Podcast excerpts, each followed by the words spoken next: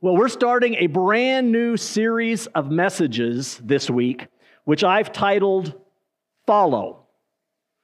What does that word even mean? Follow. When I say follow, what comes to your mind? One definition of follow is to come after something, as in the phrase, a rainbow will often follow a good rainstorm. It simply comes after. With social media, we now have a new definition of follow, which essentially means to keep tabs on somebody or spy on somebody or you know whatever word you want to use but i want to know what they're doing so i'm going to follow them. I want to keep tabs on what they're thinking and where they're going and i remember in the early days of, of, of twitter um, it, it used to bug me because some people they would tweet everything you know i'm i'm going to red robin. I ordered you know, whatever. I mean, I don't care to know that much information about somebody. Unfortunately, most people have kind of calmed down on some of that, but we follow people on social media because we want to know what they're doing, what they're thinking. How many followers do you have? Do you know? Some people brag about it, and they think that the more followers they have, the more important they are in life. How many people are following you, or how many people are you following? Some people follow certain news feeds or blogs because they have an interest in a certain topic or a certain subject. So they follow a certain news station to get the latest news. And as soon as a new news item comes up, it comes in. Some people faithfully follow the stock market because they want to see if their investments are going up or down. People follow the weather People follow sports. Some people follow all sports. Some people follow just a particular sport or a particular sports team. I want to know the news. I want to know when somebody's about to be traded or when a, when a team makes a contract with this person or something. I'm going to follow them. Of course, the primary definition of follow is to let someone else lead and show you the way. This is very helpful if you don't know where you're going. Now, how many of you have ever gone somewhere and you didn't know how to get there? And he said, You lead, I'll follow. But what happens if you're following somebody that also doesn't know where they're going? Have you ever had that experience? You're following somebody and they lead you to the wrong place, or they think they knew they were, where they were going. And don't ask my kids, they can tell you some stories about following me places. Everybody is following somebody, whether they admit it or not. In fact, a phrase that's been thrown around a lot lately is the phrase, don't be a sheep. How many have heard that? Don't be a sheep, which means don't follow the crowd. Don't just follow anybody. Which, and although I agree with that to a certain extent, we want to be careful who we're following. Really, we're called sheep, aren't we? Jesus is a shepherd. We are the sheep. We should be following primarily Jesus, but we should also pick other people who are going ahead of us, who have been where we want to go, and they can help lead us to where we want to go. So it's not bad to be a sheep. You just want to make sure you're following the right shepherd. And what makes me laugh usually when I read those things, don't be a sheep and if I read the whole thing, what somebody's writing, what they're saying is, don't be a sheep, don't follow that person, instead follow me. I have the answers, I know the right way. Don't follow them, but come follow me because I have all the answers.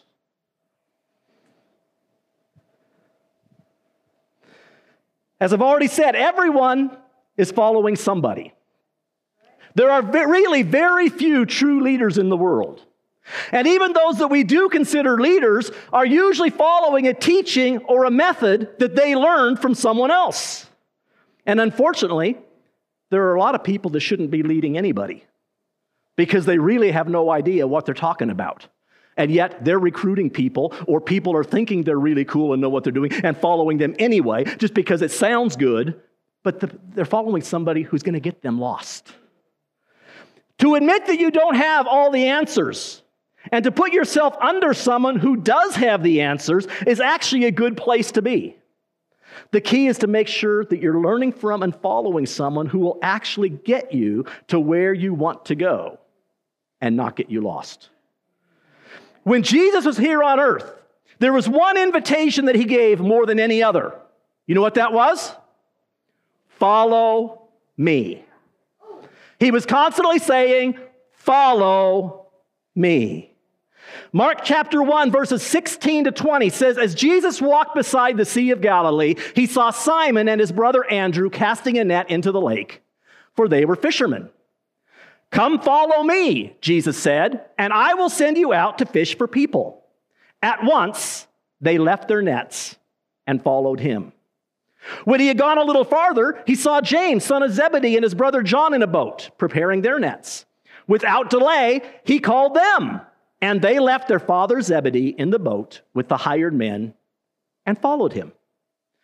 Jump over to Mark chapter 2, verse 13 to 14. Once again, Jesus went out beside the lake. A large crowd came to him and he began to teach them.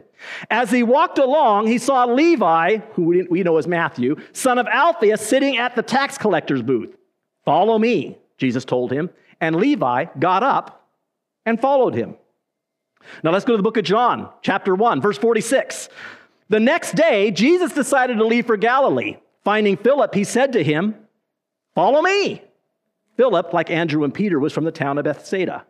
Philip found Nathanael and told him, We have found the one Moses wrote about in the law and about whom the prophets also wrote, Jesus of Nazareth, the son of Joseph.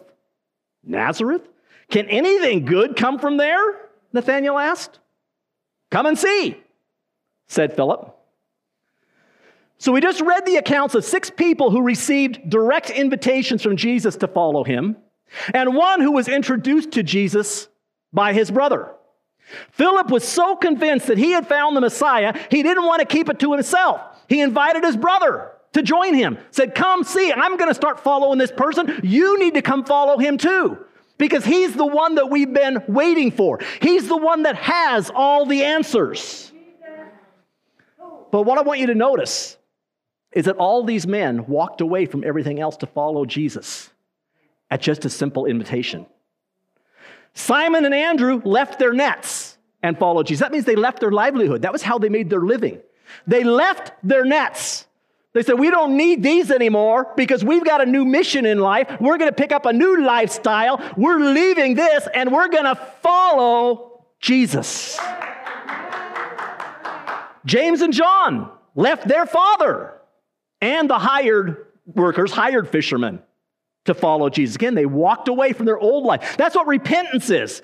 Repentance is changing your direction. I was going this way. I had these things that were important to me. These were my goals in life. But unfortunately, a lot of our goals don't line up to his goals. So we say, you know what? Anything that doesn't line up to what he's doing, if he's not going this direction, I'm no longer going to walk this direction either. I'm going to leave all that behind and I'm going to start following Jesus. I love it when I do that. I never think about that until I turn around. I turn and I turn and start walking towards the cross. That's awesome. I don't even plan that. It's just I turn and I go, I'm walking towards the cross. The world behind me, the cross before me. Levi or Matthew left the taxes sitting on the table and followed Jesus. Have you ever thought about that? What did it, do? he's there, he's a tax collector. He's sitting there collecting taxes as people are coming in, probably as they're coming into the temple, uh, collecting the temple tax or, or you know, uh, whatever. He's got all this money. Jesus says, Follow me. What did Matthew do? Did he take all that money and say, Here, Jesus, you can have this money? I mean, it's possible. But I think he just left the money sitting there on the table. Now, could you imagine an IRS agent leaving the money and walking away from it. But Matthew said, This man is worth following. I'm giving this up. Let the, the chips fall wherever they may. I don't know what kind of trouble I'm going to get into for my employer for leaving this here, but I found something more important. I'm leaving that behind, and I'm following Jesus. We aren't positive what Philip and Nathaniel did for a living. But it's assumed that they also were fishermen because in John 21, they were in the boat fishing with Peter, Andrew, James, and John when Jesus appeared to them on shore after his resurrection. So we assume that they were both fishermen also. That was a, a primary occupation for those that lived around the Sea of Galilee. So they probably left their fishing behind. But regardless of what their occupation was, they too gave it all up to follow Jesus full time. What was it that made them want to follow Jesus? You'll notice Jesus didn't spend a lot of time trying to convince them why they should follow him. Jesus said, Hey, can we have coffee together? I want to talk to you about my mission. I want to talk to you about who I am. I want to prove to you, based on scripture, that I am the promised Messiah. He didn't spend much time trying to convince them. He just walking by and said, Hey, come follow me. They said, Okay. They followed. What was it that made them want to follow. Now, we have to understand that Jesus wasn't the only person at that time to have disciples. In those days, it was very common for people to find someone that they admired and respected and want to imitate them. It's not totally uncommon today. A lot of people are trying to imitate someone else. Saul, who we know as Paul, before his conversion, was a disciple of Gamaliel. He was an expert in Jewish law, and he was really high up in the Sanhedrin, in the leadership of Israel. And Paul was studying under him, and historians say that if he had continued on the path that he was on, he would have been serving in a position on the Sanhedrin, in the supreme court of the land. Because he was a student, he was a pupil, he was, we now today call it intern. We don't call them discipleships anymore. We call them internships. He was an intern of Gamaliel. In Acts 22, Paul said that he studied at the feet of Gamaliel. That was a sign of, I'm just going to get down here. You remember the story of Mary and Martha, and one of them sat at the feet of Jesus, just learning from him, and the other was trying to do all these things. Just, I'm just going to sit here and I'm going to listen to you. You have the answers. I'm just going to sit here and I'm going to soak it all up. You speak into my life. You tell me what I need to know. You tell me where I need to go. I am right here, and until you get up and move, I'm going to stay right here. Jesus talked, or the words disciple and follower, now intern, are used interchangeably in the New Testament. It wasn't uncommon for people to find someone that they highly respected, someone that they thought had the answers to life, and come under their authority and teaching. I'm not going to think for myself. I'm going to let you think for me. I will only say what you tell me to say. I will only do what you tell me to do because I believe that you have the answers to life. Essentially, they wanted to become exactly like their teacher. They wanted to think, talk, and act like their teacher. And Jesus talked about this very thing in Luke chapter 6, verse 40. He said, The student is not above the teacher, but everyone who is fully trained will be like their teacher. When someone found someone they completely admired and respected, they made it their goal to become exactly like that person. It also wasn't uncommon for someone to move in with their teacher and basically become a servant to that teacher so they could spend more time with them and learn from observation as well as lecture. Because how many believe the saying that says people learn more by what you do than what you say? We can read all the books we want. We can attend all the lectures we want, but the real way to find out how to do something or to find out how somebody does something is to spend time with them, to get in the trenches with them, to work side by side with them. The more time you spend with someone, the more like them you become. Let me say that again. The more time you spend with someone, the more like them you become. Think about the people you hang out with. Are those the people you want to become like? Now, there are times when we need to go out and find people that we're going to mentor, we're going to disciple, and bring them along on the journey. But we need to make sure that we're spending the majority of our time with somebody that we want to emulate. That's why it's important to spend time with Jesus. There's no way we can become like Jesus without spending time with Him. And the more time we spend with Him, the more like Him we become. And there's a difference between just sitting in church on Sunday morning and listening to Pastor Gerry tell you how it is and actually spending time with Jesus. The more time you spend, the more like Him you become. That's what a disciple wanted. A disciple wanted to be exactly like their master. The disciple said, We like this guy's mission. We like what he's doing. We want to learn to do what he does. We want to be mini Jesus, is essentially what they were saying. Now, over my years of ministry, I've had many interns. And I haven't put a lot of pressure on my interns. They usually came to me and said, Hey, we want to learn from you. We want to learn to do what you do. And I always told them all the same thing. I said, okay, we'll have certain times, you know, once a week or twice a week or however we're scheduled. We'll just sit down for an hour. We'll just talk, and we're going to go through some books together, go through the curriculums. I'm going to teach you. I'm going to try to download this into you. But if you really want to learn, you need to be with me as much as possible. Said, I can teach you so much by sitting and just talking and going through a curriculum, but you're going to learn more by observation.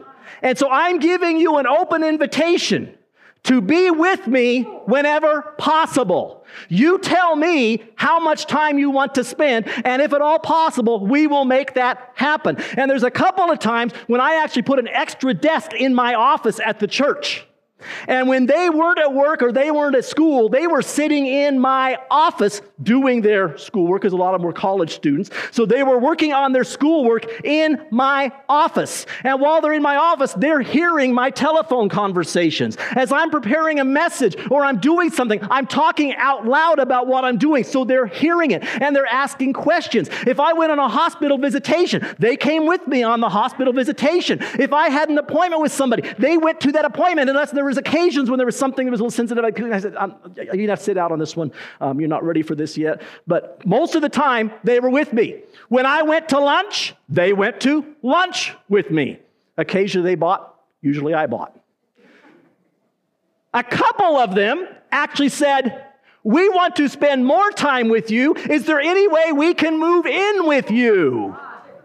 And we had a couple of interns at different times that actually lived in our house. One of them was a, was a girl, and Cassie was so excited. She finally had a sister. She'd always wanted a sister. And so she finally had a sister. They actually lived with us.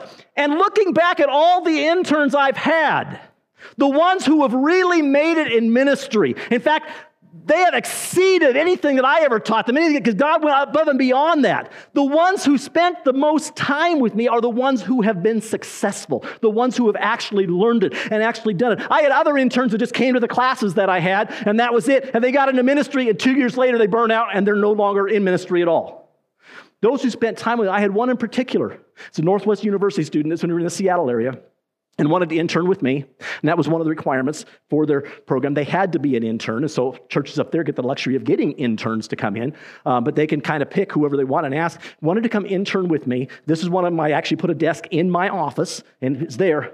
This guy was going to school full time, working 35 hours a week at Safeway.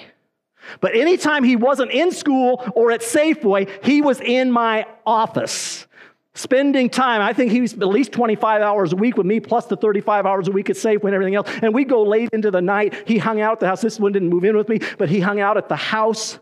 We did everything together. He's now pastoring a multi site church with about 5,000 people in the church. Now, I'm not saying that to say I'm so great. But I like to think, and if you talk to him, he'll say a lot of who he is today came from the time he spent with me. I think there's probably somebody better he could have spent time with. But still, I got to play a role in that, but it was because he invested the time and said, This is what I want. I believe in what this person is doing. I believe that this person is actually hearing from God and following God. So I want to learn because the ultimate goal is to follow God, not follow an individual, but sometimes we need somebody to follow in order to follow God and to learn from somebody who's been above us. I had other interns that came and they interned under me because it was a requirement. And so they wanted to intern with me. And so they came and they interned with me, but they barely showed up to the stuff they were required to be at. Never spent any other time. They burn out after two years of ministry because they didn't invest the time to actually learn what they needed to learn. The more time you spend with someone, the more like them you become. Jesus' disciples, he said, Follow me. And they knew what that meant. Follow. Okay, if I'm going to follow, I'm going to follow 100%. I'm not going to be a part time disciple. I want to be a full time disciple. And they essentially moved in with Jesus, although he had no place to live. They lived on this. He told them that. He said, I don't have a place to lay my head at night. We just sleep wherever, wherever we can find. They followed Jesus. They gave up their comfort or whatever comfort they had. You know, even if the comfort was sleeping on the boat, it was more comfortable than some places Jesus slept. They gave that up and said, We want to eat what Jesus eats. We want to sleep where Jesus sleeps. We want to do what Jesus does. We want to help him because you learn more by doing than you do by listening, right? John the Baptist had disciples. We skipped over that part. But two of Jesus' disciples were actually disciples of John the Baptist first. Let's go back and catch up on that part of the story. John chapter 1, verses 29 to 42. It says, John saw Jesus coming towards him and said, Look, the Lamb of God who takes away the sin of the world. This is the one I meant when I said, A man who comes after me has surpassed me, because he was before me. I myself did not know him, but the reason I came baptizing with water was that he might be revealed to Israel. Then John gave this testimony I saw the Spirit come down from heaven as a dove and remain on him. And I myself did not know him, but the one who sent me to baptize with water told me, The man on whom you see the Spirit come down and remain is the one who will baptize with the Holy Spirit. I have seen and I testify that this is God's chosen one. The next day, John was there again with two of his disciples. And when he saw Jesus passing by, he said, Look, the Lamb of God. And when the two disciples heard him say this, they followed Jesus. Turning around, Jesus saw them following and asked, What do you want? They said, Rabbi, which means teacher, where are you staying? Come, he replied, and you will see. So they went and saw where he was staying, and they spent the day with him. It was about four in the afternoon. Andrew, Simon Peter's brother, was one of the two who had heard what John, so one of John's disciples, had said and who followed Jesus. The first thing Andrew did was to find his brother Simon and tell him, We have found the Messiah, that is Christ. And he brought him to Jesus. Now, this is the same Andrew and Simon that we read about earlier who left their nets to follow Jesus. Okay, this is earlier in the story. Andrew was a disciple of John the Baptist. John told him about Jesus. He went to check out Jesus, decided Jesus was the Messiah, and had the reliable testimony of John the Baptist to say that this is the Messiah. So it was easy for him when Jesus said, Follow me. He goes, Man, I was waiting for you to ask. Yeah, I'm with you and left John to become a full time disciple of Jesus. But he was so excited, he said, I'm not going to do this alone. He told his brother, You need to come check it out. So later, when Jesus was walking by the sea and saw Simon and Andrew fishing and said, Come follow me, they both said, Yes, we will follow. Now, how do you think John the Baptist felt about his followers leaving to follow Jesus? John answers that question himself in John chapter 3. Someone came to John the Baptist and asked him how he felt. He said, Hey, your followers are leaving, following this other guy. You know, doesn't that upset you? And John said in John 3:30, He must become greater. I must become less. See, John the Baptist never wanted followers for himself. He didn't brag about how many people followed him on Twitter. His goal was always to point people to someone greater than himself. His goal was to push people towards Jesus. And if following him meant he could lead them to Christ, which was his goal, that was okay. But once he was able to actually introduce them to Christ, he said, now it's time for Jesus to take over. It's time to you follow the real man, not just someone who's following the man. We aren't told about the backgrounds of some of Jesus' other disciples. But it's obvious from what we know about Peter, Andrew, James, John, Philip, and Nathaniel that they already met Jesus prior to the formal invitation to follow. Like many others had already been following Jesus, like many others, they had already been following Jesus' teachings and miracles from a distance for a while. And all they needed was a simple invitation follow me, to give up everything for Jesus and his cause. They were convinced that Jesus was the Messiah. They were convinced that he was the way, the truth, and the life. They wanted to learn everything they could about him and from him. They wanted to become exactly like their master and teacher. Before it became an organized religion, the Christian faith was a movement about Jesus. Christianity, its heart, is not a set of ethical teachings, although Jesus frequently taught people how to live. Fundamentally, Christianity is not about attending church services or even practicing spiritual disciplines, though if you trust and follow Jesus, you will adopt his way of life. The first followers of Jesus believed that Jesus was the center and source of life. So they left everything. They said, We can't live life without him. What did Paul say? In him we live and move and have our being? They said, This is life. I will follow him because there is no life without him. They said, We will do what he tells us to do. We're not capable of thinking for ourselves. We're okay with being a sheep because we're following the good shepherd, the smart shepherd, the all-knowing shepherd. Galatians chapter 2:20 probably summarizes the true reality of the life of true followers of Christ better than any other verse. It says, I have been crucified with Christ, and I no longer live, but Christ lives in me.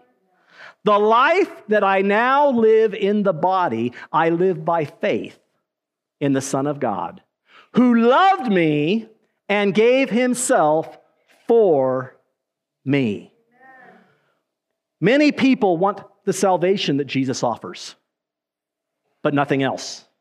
They want just enough of Jesus to get into heaven, but they want him to stay out of their everyday decisions and everyday life. Many people are willing to give him one day per week, but the other six days, they seldom even stop to think about him. Being saved is wonderful, but it shouldn't stop there. Following Jesus should be transformational. When we become a disciple of Jesus, we're given a new life, a new identity, a new calling. We won't ha- all have to leave our secular jobs like the 12 disciples. But we do need to change our focus and bring Jesus with us to that job. Because our life is no longer about our job or our education or our goals or our priorities. We are now all about Him and what he wants. And He may leave you where you're at because there's a mission for you there. You can do His job there, but you can't leave Him in the church on Sunday and go for that during the week. He needs to be with you in everything. He is part of what you do. And by the way, I was thinking about this, I was thinking some of these guys were disciples of John the Baptist, but they didn't follow John the Baptist 100%. They followed his teachings. They tried to keep tabs of what he was doing, but they kept going back to their jobs. It wasn't until they met Jesus they said, hey, this guy's worth following 100%. We're going to give up everything for him. I wonder maybe it was the diet that they would have had to eat with John the Baptist. You know, we like this guy, we like his teachings, but there's no way we're eating lunch with him locusts and wild honey. I mean, Jesus didn't eat that great, but it was better than that. When we decide to follow Jesus, everything needs to be seen through the eyes of Jesus. Following Jesus should change the way we treat our customers. It should change the way we treat our employees and our supervisors, the waitress at the restaurant, the gas station attendant. It should change. We still live in the world.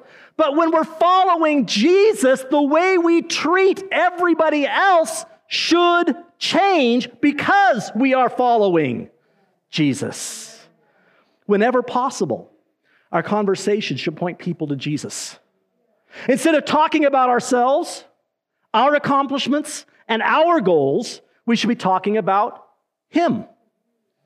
We should have the attitude of John the Baptist My desires, my goals must dis- decrease, and His desires and goals must increase. Now, let me stop right there.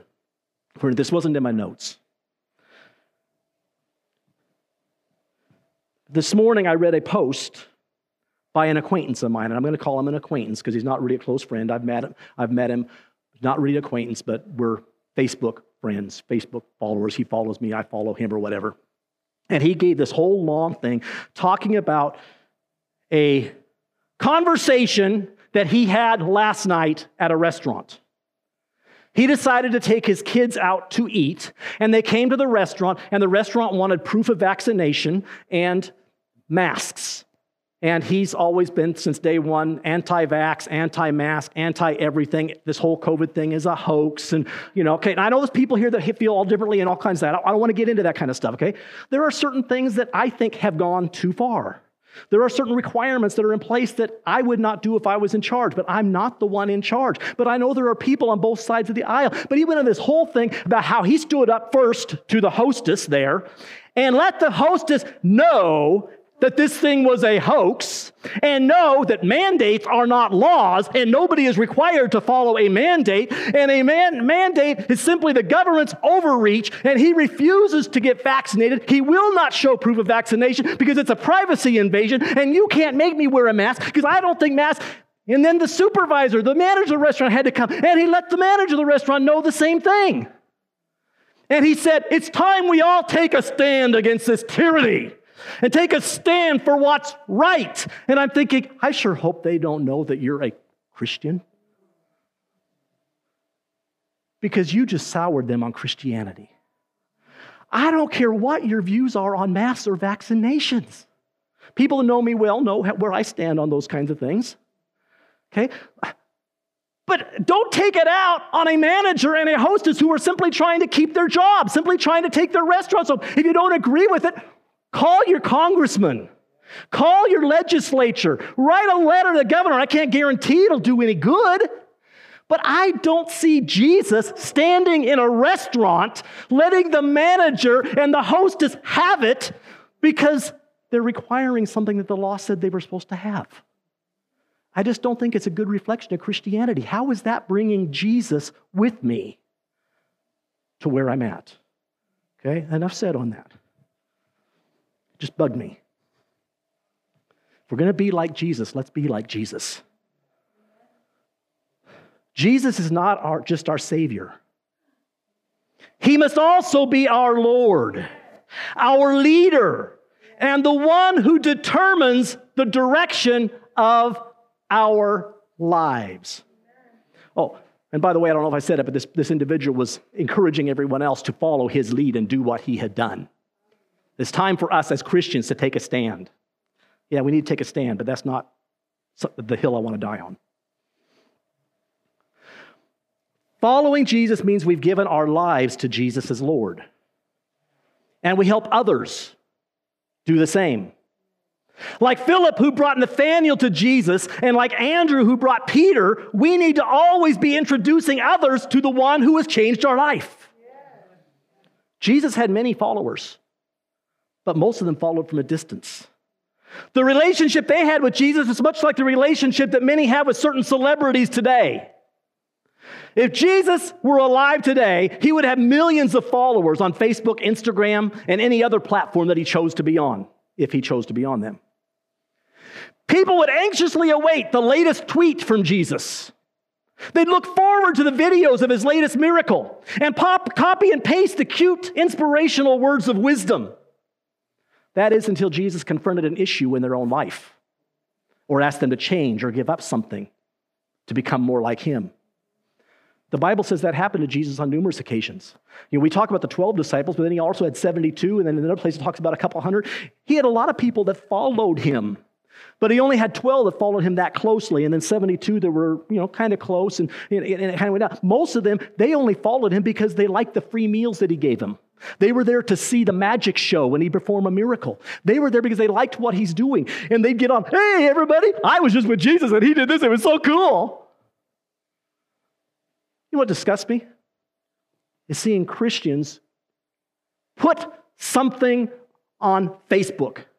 One minute they're posting a scripture or they're copying and pasting something that they've heard from some great spiritual teacher, and in the very next post, they're copying and pasting something that has vulgarities and something that's totally anti what they're following all these people. Oh, I like this. Oh, I like that. I like Jesus is just another person to follow. No, Jesus needs to be the person to follow, not just another one to follow. Anytime Jesus said something people didn't want to hear, the Bible says from that time on, many of his disciples left and no longer followed him. Because I want to follow him for the things that I like. I'm not in it because I want to be like him. I'm in it because I want the blessings that I might get from him. Jesus said, Follow me, learn from me, do what I do. True followers of Jesus hold on to every word that he speaks. They understand that every command, every teaching, every requirement is for their own good and is helping them become a better person. They may not understand it, it may not be the way they would do it, but hey, he knows more than I do. I'm going to do it because he's my master. I trust him. He is the source of life. And I know that if I want the abundant life that he promises, I have to do it his way. I'm not going to get the abundant life doing it my way. They know that Jesus is greater than they are and they want to be exactly like him. True followers aren't just looking for a savior, they're looking for a Lord. They realize they don't have the answers to life, and they want to submit and learn from someone who does. Jesus must be Lord of all, or he isn't Lord at all. Jesus won't allow us to treat him like second fiddle in our lives. Being a follower of Jesus means putting Jesus first and foremost in our lives. It means that we put into practice what we learn from him. It also means we must be willing to listen to him. Because some people say, well, I want to do what he says, but I'm just going to, it's kind of like the little kid, nah, nah, nah, nah, nah, I can't hear you. And anytime Jesus says something we don't like, oh, I'm sorry, Jesus, I didn't hear that. We think if we didn't hear it, a true follower says, I want to know. And I, I may not like it, but I want to know what Jesus said because I want to follow him 100%, not just partway. We must be listening to him, trying to find out what he says, and then doing what he says. In Luke chapter 6, verse 46, Jesus asks a very important question. He says, Why do you call me Lord and don't do the things that I say? In other words, why do you claim to follow me, but you're not even going the same direction I'm going? In the parallel passage from Matthew 7, Jesus declares in verse 21 Not everyone who says to me, Lord, Lord, will enter the kingdom of heaven. Only the one who does the will of my Father in heaven. It's not good enough to say that Jesus is Lord. We show it by our life.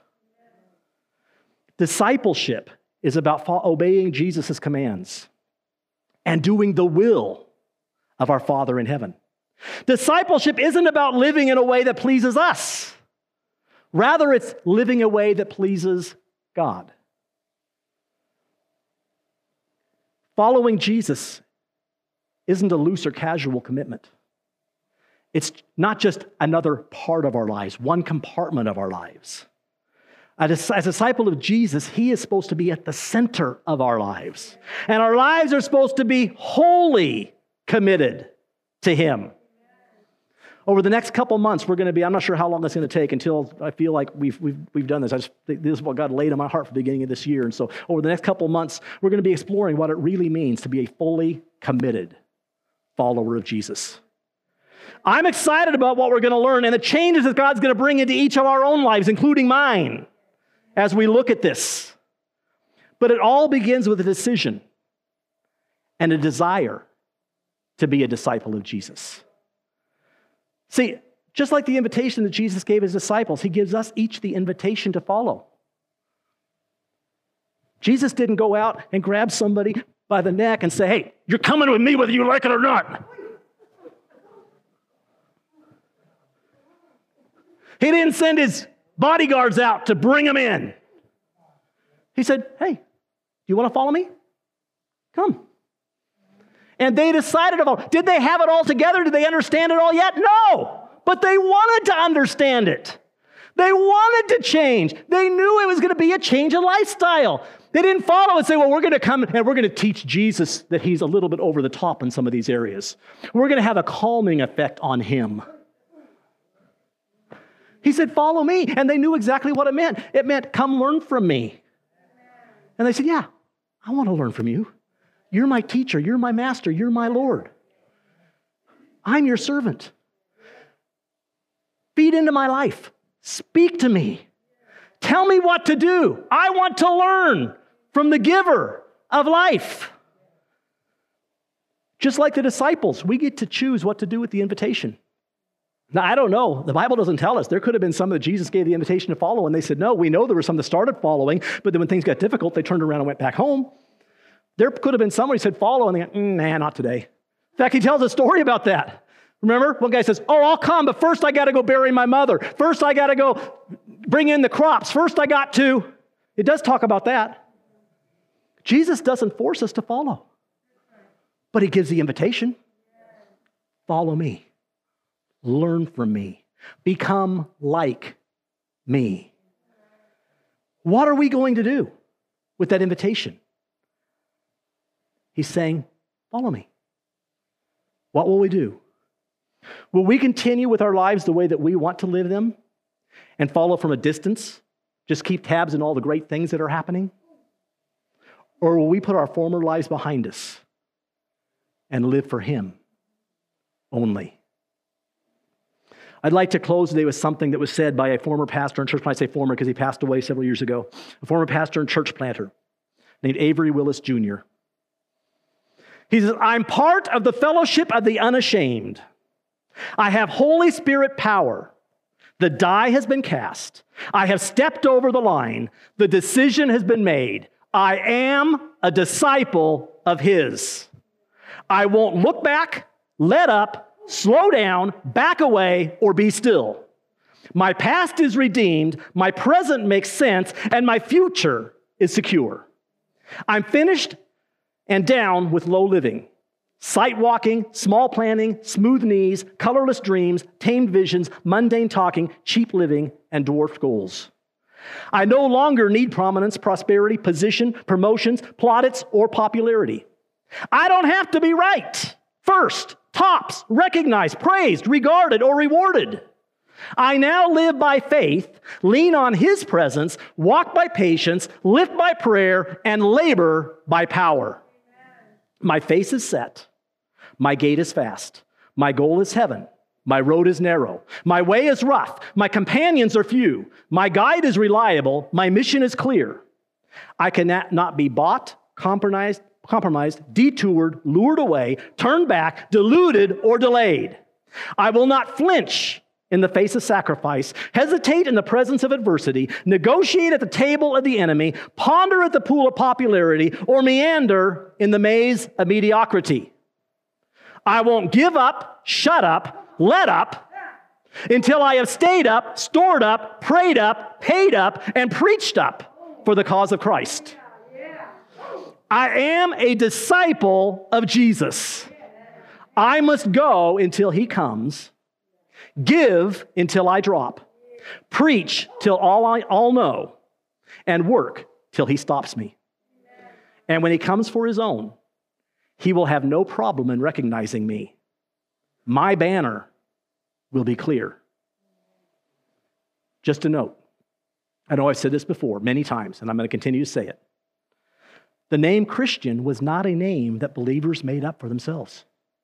It was given to them by unbelievers who observed their lives and realized they were acting like Jesus. They had heard stories about Jesus, and they said, Adi is doing what Jesus did. Adi is saying what Jesus said. He is like Christ. The word Christian means Christ like, which means me back to what Jesus said. A disciple will become like his master. The student is not above his teacher, but everyone who's fully trained will be like their teacher. The disciples' goal was to be like Jesus. We're going to follow this man. We're going to learn from him. We're going to become mini Jesuses. And guess what? They did. People saw them and said, they didn't have to wear a t shirt that said, I'm a Christian. People looked at them and said, they're a Christian. They're Christ like because they had learned from their master. They were great followers and learned from the man they were following. Let's become the kind of disciples that leaves no question as to where our allegiance lies. You know, the people you work with, they shouldn't have to ask, I wonder if maybe they're a follower of Jesus? They shouldn't have to ask that. They should know the answer to that. Let's follow Jesus so closely that everyone knows. I mean, the thing I read, he says, My banner will be clear. Let's make our banner clear, not by the t shirt, but by our lives. Let's follow Jesus so closely that everyone knows who we belong to and who our Lord is. Follow. We're all following someone. Who are we following? This morning, Jesus is giving the invitation follow me. Let's bow your head and close your eyes. There may be somebody in this room that you've been in church your whole life, and you've accepted Jesus as your Savior, but the Holy Spirit's been talking to you this morning saying, you know what? You've been following Jesus from a distance. You've been wanting to know the good things that he says and kind of wanting the excitement that comes along with it, but you're not a true follower. There are things that you're not willing to give up, even though he said them clearly. You're not listening to those things. You get your fingers in your ears.